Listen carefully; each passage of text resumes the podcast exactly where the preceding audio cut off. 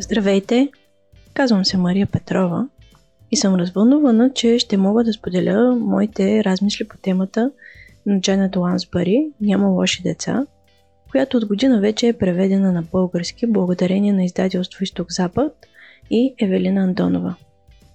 Още когато Ели Мантовска ме покани да направя едно такова ревю, знаех, че искам да е за тази книга, защото подхода на Джанет Лансбъри ми отвори очите като родител и оттам започна и моето приключение в родителството. Това беше и една от причините да започна и подкаст с името "Пътят на родителя", в който споделям една нова перспектива, която научих от нея, и тази перспектива ми позволява да погледна детето си като цялостна личност, която има нужда от нежен лидер, но твърд и, както казва Джанет, непоколебим. И така книгата, а, както казах, се казва "Няма лоши деца", с подзаглавие "Дисциплина за най-малките без срам". В българското издание не е включена частта за срама, но в оригинала го има и реших да го включа, защото често се чувстваме неудобно да поставяме граници на детето си. Особено ако искаме да сме уважителни, нежни и осъзнати за детето си. Чела съм книгата преди време, препрочитам различни части от нея, но това, което исках да направя преди да ви разкажа защо я харесвам толкова, беше да я прочета от начало до край за кратко време. С това исках да остана с една обща идея, която да оставя тук. Една от причините да харесвам подхода на Джанет толкова много е, че всичко при нея е много простичко. Има една семпла идея, която може да се прилага във всякакви ситуации и в най-различни моменти. И няма нужда да помниш какво трябваше да кажа или кое е правилното сега, а по-скоро променя начина, по който гледаме на децата си, начина, по който сме свикнали обществото да ги възприема, и тогава общуването ни се променя. И което е по-важно, променя се нашата нагласа. А когато променим нагласата си, виждаме с нови очи и повечето пъти пречупваме ситуациите през тях, което всъщност носи голямо удовлетворение и спокойствие. А какво повече можем да искаме като родители? Книгата е изцяло посветена на дисциплината. Понякога тази дума води със себе си негативен смисъл, такъв, който предполага наказания, строгост. Но думата дисциплина всъщност идва от латински и означава обучение, знание. И както Магда Гърбър, тя е ментора на Джанет Лансбъри, пише в книгата си "Скъпи родители, грижете се за бебето с уважение", дисциплината, това е обучение, което развива детето самоконтрол и характер. Всъщност целта на дисциплината е да помогнем на детето да изгради умения за живота, в които ще познава себе си, импулсите си и с времето ще се налага все по-малко да се намесваме. За мен посланието на книгата е да даде спокойствие и увереност на родителите да не се притесняват да поставят граници. Това е проява на любов. Джанет казва: "Любовта често изисква от нас да правим най-трудното – да казваме твърдо не". И да, не е лесно, защото има толкова много гласове в главата ни, толкова колебания, на които можем да се поддадем. И най-вече защото, когато кажем не, е много възможно да последват чувства, които не сме свикнали и готови да приемем и чуем.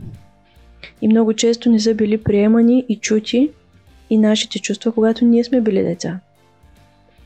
Но ако погледнем по-голямата картина и потърсим повече информация за тези емоционални изблици, можем да почувстваме малко облегчение, когато това се случва.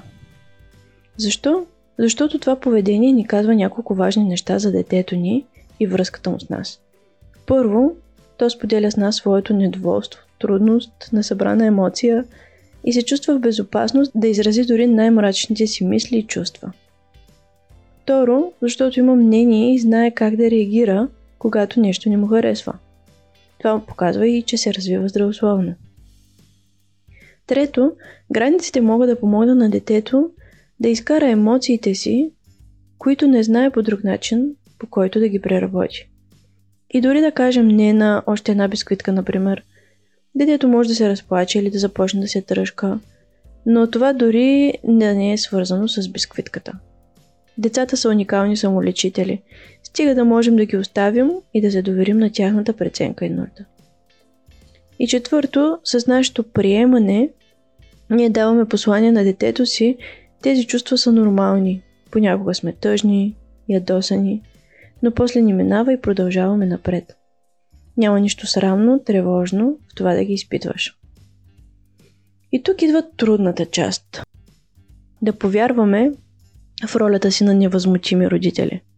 На много места Джанет описва колко е важно да се вживеем в това, че поведението на детето не може да ни нарани, разруши и прекърши. Това е едно малко дете, което не може да направи нещо, за да ни дразни, просто има слаба нервна система и има нужда от изслушване или пък заявяване на своята личност. Но ние можем да го понесем. Ние сме лидерите, които могат да се справят. И четейки книгата, аз лично добивам силна увереност в себе си, във възможностите си и силата, която притежавам в себе си, за да се справя с детето. И повярвайте ми, повечето пъти детето и ние имаме нужда само от това. Да заявим граница, да спрем детето си, да сме там, когато се разпадне. Това помага за връзката, която градим, защото дори детето да плаче и да се тръжка, то знае, мама или тати е до мен винаги, когато имам нужда от помощ. Те не ме оставят сам. Не се налага аз да взимам решенията. Мога да се отпусна. Ще прочета един цитат от книгата.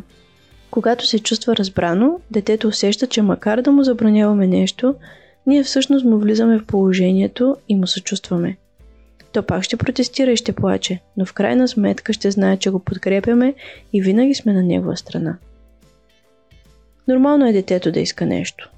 Нормално е да не можем да го дадем винаги. Нормално е и то да ни е доволно от това. Но пък да можем да нормализираме целият този процес за него е от съществено значение. То помага и за нашето приемане на ситуацията. Как ви звучи всичко това? Лесно, трудно. Знам, че за много родители, които се интересуват от, както и искаме да го наречем, нежно, съзнато, позитивно, уважително родителство, границите ни звучат много на място. С това, което споделих до този момент, искам да дам онова, което ми даде на мен тази книга. И то е увереността, че да бъдем лидера в трудните ситуации не проява на строгост и авторитарност. Но разбира се, от особено значение и в какво състояние сме ние, когато налагаме тази граница. В книгата често се споменава да не чакаме нещата да ескалират, за да се намесим. Тогава шансът да останем спокойни е нищожен. Вероятно и границата, която ще сложим, ще е с яд, с гняв, с викове и за съжаление няма да постигнем това, което бихме искали. Сещам се, че когато дъщеря ми беше на около годинка, обичаше да отива в коридора и да вади обувките от шкафа. Това ме дразнеше, но някак си, си казвах, е, какво толкова, нека да играе. Но в един момент тя вече е извадила обувките от кутиите, което за мен означаваше после дълго време да прибирам и да чистя и доста се дразних. Тогава не съм и викала, но определено нямах никакво желание да играем или да правим нещо заедно. Но следващия път, когато отиде до обувките, просто ѝ казах: не искам да отваряш този шкаф, хайде да отидем в другата стая. И тя беше съгласна и си казах, еха, колко е лесно, защо чаках толкова много преди? В книгата има описани много разкази на колебаещи се родители, които чакат прекалено дълго, но след това са изнервени, викащи и определено не се чувстват удовлетворени от своята реакция. Защо се притесняваме да заключим вратата, ако детето постоянно я отваря и излиза, а ние не искаме? Или защо не го свалим от масата, когато хвърля храната си? Вероятно показва, че е готово. Или пък защо чакаме да спре да ни удря, когато му кажем «Ох, това боли». С израстването на децата започваме да свикваме, че вече разбират повече и знаят добре какво може и какво не може да правят. Което е напълно вярно, но за съжаление повечето пъти те знаят, но не могат да спрат. Имат нужда просто от напомняне. О, виждам, че сега искаш да отидеш в коридора при обувките, но ще заключа вратата, за да не излизаш. Не искам да вадиш обувките от шкафа. Може би наистина очакваме повече, но те не могат да ни го дадат. но пък ние като възрастни можем да им дадем това спокойствие. Не се притеснявай, знам какво ти е, ще ти помогна, ще те спра. Това не ме ядосва.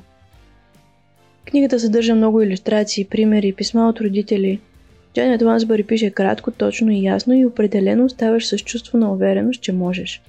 Което за мен е злато в света на родителството, където често се сипят обвинения и разколебават нашата интуиция и усещане за правилно и неправилно. Също така е подходяща и за хора, които нямат много време. Може да отделите по пет минути на ден, например в леглото преди заспиване, и ще я прочетете за трийсет дни. Всяка глава е кратка и се чете изключително лесно и бързо. Надявам се, че това, което споделих, ще ви накара да я отворите следващия път, когато отидете в книжарницата. Ще се радвам и да ми споделите отзив на лично съобщение от това ревю или какво е провокирало във вас книгата в социалните мрежи, където може да се свържете с мен във Facebook Пътят на родителя или The Parent Path в Instagram. Приятно четене от мен! До скоро!